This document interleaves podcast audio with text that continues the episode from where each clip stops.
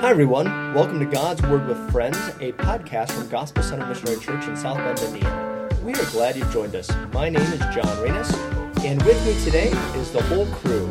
We have Pastor Ben, Tara, Missy, and Pastor Jim. And of course, we're glad to have you. If you're on the go, thanks for listening. If you happen to have a minute to sit, you may want to open your Bible or Bible app to today's passage, which is Psalm 101, verses 1 through 4. That's Psalm 101, verses 1 through 4. Before we read the passage, let's pray together. And Pastor Jim, would you open us in prayer? Sure. We thank you, Lord, for this day. We thank you for your love for us. We thank you for the amazing grace that we experience each and every day from you. And we thank you, Lord, for the opportunity to sit down with our friends here for a moment to consider your word. Now we pray, Lord, that it would not be us considering it, but would you help us to consider it in such a way that we would learn and we would be a blessing to each other and we would uh, be a blessing to the kingdom of God. In your name we pray. Amen. Amen. Excuse me. Psalm 101, verses 1 through 4. It says, I will sing of your love and justice. To you, O Lord, I will sing praise. I will be careful to lead a blameless life when you come to me. I will walk in my house with blameless heart. I will set before my eyes no vile thing. The deeds of faithless men I hate. They will not cling to me. Men of perverse heart shall be far from me. I will have nothing to do with them. Today, we want to remind you to be intentional about righteousness. Be intentional about righteousness. So I'm curious, is there anything that uh, any of you do every day intentionally? That it's an intentional part of your day? Well, right now I have something I do intentionally. Um, I have recently had dental surgery, and they give you medicines and a certain amount of hours you can go between them. I'm very intentional about when I take my medicine because if I'm not, I'm sure to regret that. yeah. Uh, we are, there is something I'm intentionally adding to be intentional. Um, if that makes any sense, probably not. But uh, since we've got a new puppy and the dog is of a, a breed of two working class dogs, it does our puppy a lot of good that when we wake up in the morning and she goes potty, that I get her little ball thrower and I, I run her several times in the morning to help her get some of the wiggles out. Because otherwise, she is ornery and she gets into everything. But if, but if we're intentional about giving her a little exercise in the morning, it helps out along quite a bit. Yeah, you know, you mentioned the dog. I realize I am intentional to walk my dog every morning except on Sundays, I'm here early, and so uh, even those days, like when I get home from church, the dog follows me around the house until the dog has has a walk and uh, gets one in, and so uh, I am intentional to do that every day.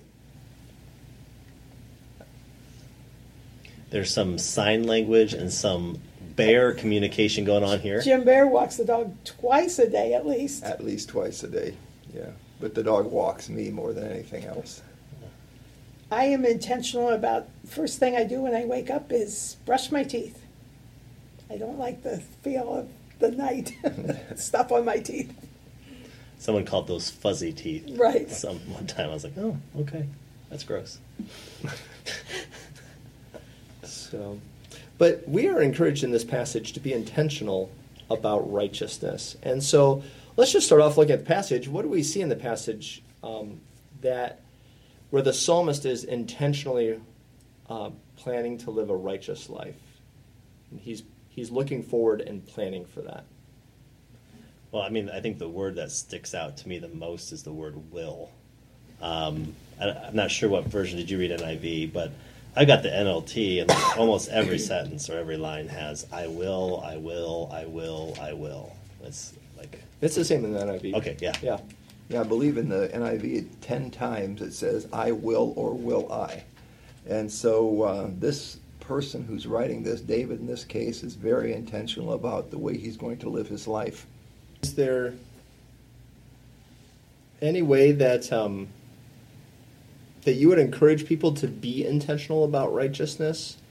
Um, I, as we've been talking, it reminded me back when I uh, in high school days, I played basketball, and when season was coming around, I knew that season would start off with conditioning, and my my thought at the end of every season was like next year will be better. I will be intentional to run ahead of time so that uh, my legs work after the first day of practice. Mm-hmm. Um, I mean, it was it was so bad one year that my calf muscle was so tight I couldn't get my heel to stretch to touch the floor. Like I just I couldn't I just couldn't get my foot down to the ground. I, like I was stuck on my tiptoes, and the muscle was just too tight. Yeah. And um, and you know planning ahead. And I wonder is there practical ways today that we can plan and be intentional about righteousness? Well, you know, I think there is a a premeditation to that. Like it, there's a time for us, I think, to sit down and really reflect on the areas of our lives and really know how we feel about those things. So that way, we can, and maybe maybe how we feel is the wrong way to say it. Well, how does God feel about these areas of the lives, and what would He like to see different? Um, one of the, the, the areas that David speaks of here is, you know, I will search out faithful people to be my companions. Those who are above reproach will be allowed to serve me. And uh, in another version, it says, they will be allowed to minister to me. And I wonder how often we're so discerning with our friends. And, and I think a good exercise today would be just to stop and think of the people in your life. And it's like, are those people that I would trust asking advice? About a whole host of different things. Um, because there's a lot of people who they might give you advice, but it won't be godly advice. Yeah. And this guy is actually in, in verse two. He's laying out his life like today. He said, "Today, I." He doesn't put the word in, but today I will be careful to lead a blameless life. What will I do today in order to live a life as blameless before God? And so it's really planning, and that's the intentionality. You, you've got to plan. And so in my case, I read scripture in the morning, and I pray in the morning. But my real best prayer time is in the evening, after I read I read Christian books, and then I reflect on what I just read, and uh, then I really pray about that for my life, for the people around me. I look back at the day. What do I need to? What reconciliation has to take place? But uh, you know, it's it's this guy's really planning his life out. How am I going to lead it to a life so it's a life that's blameless? And I, I think prayer is so important as well as reading the Bible because it says, you know, like you just said, I will be careful to lead a blameless life. But I think it can be difficult when we're not in the Word and not in prayer to know what a blameless life is. I think there's a lot of lines in our culture that can get blurred or grayed. And, um, you know, I, I think a lot of times we treat this as if, you know, it's all black and white. Do this, don't do that. But it isn't always, um, especially when you're not in touch with God and when you're not um, having a strong prayer life and a strong time in the Word. Um, those things get blurred much easier. I think Jim really pointed out something that's valuable that in my life I've realized didn't work was that like if I try to read the Bible and do like deep study right before I go to bed, a lot of times I lose it. You know, whereas if that stuff takes place at the beginning of the day, then I have a while to sit with it. And then when I get to at night, then it's that great time of prayer because then you can say, how did I live up to what I read? How, how did I embody what, what scripture or what this teaching was that I got? Um, and, and what correction do I need to make? And I think that goes a long way in intentionality. And verse 1 says, I will sing. I will sing praise. I think that's a great way to get um, into the presence of God, is just to give Him praise. But what is he singing about? Love and justice, it says. Oh, we love to sing of his love, don't we? Yeah. I will sing of your love forever. but do we sing of his justice? I mean, I think that's where it's convicting to us.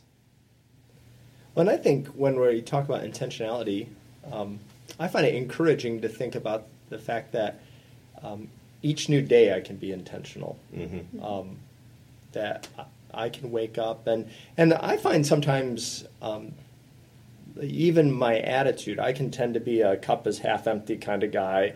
You know, "Oh, it's probably going to rain today. Um, and as- there are days I wake up and I'm like, I have to tell myself, um, today's going to be a good day.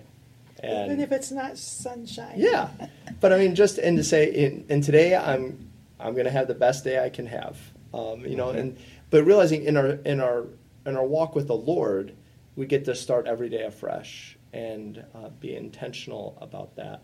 And I'm curious, um, in another area, do you think it's wrong to set spiritual goals, like what I call it, like righteous goals that we want to attain in life?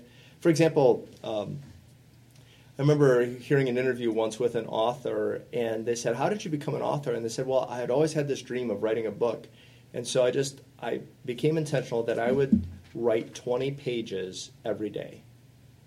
You know, and just didn't matter good or bad. I just knew I had to sit, and I wasn't allowed to get up until I was done with 20. You know, or or they'd set a time limit. Some authors will say half hour every day I write, and until that I never never missed that. And, I'm, and they had a goal of becoming an author. And I'm wondering, is it is it okay to have spiritual goals? Do you think to be intentional so that we're looking forward to something? You know, there's uh, there was an interesting conversation that um, I read about in a book. That- weirdly enough, that you get ideas out of books. Isn't that strange? um, but it talks about the idea of pursuing vir- virtue, and virtue is about becoming what you want to become, not just doing things to do them. And so I think if we set goals, if we're doing things that we elevate what we're becoming, like if I want to become a more loving person, I don't think it's a problematic to set goals to love people and do that. But if the goals become my little check marks of righteousness, oh, I I gave somebody a cup of cold water today. I bought a cheeseburger for somebody. I, you know, and, and all of a sudden you feel good because you did the things. Then you're celebrating the things that you do, not the becoming of a more loving person.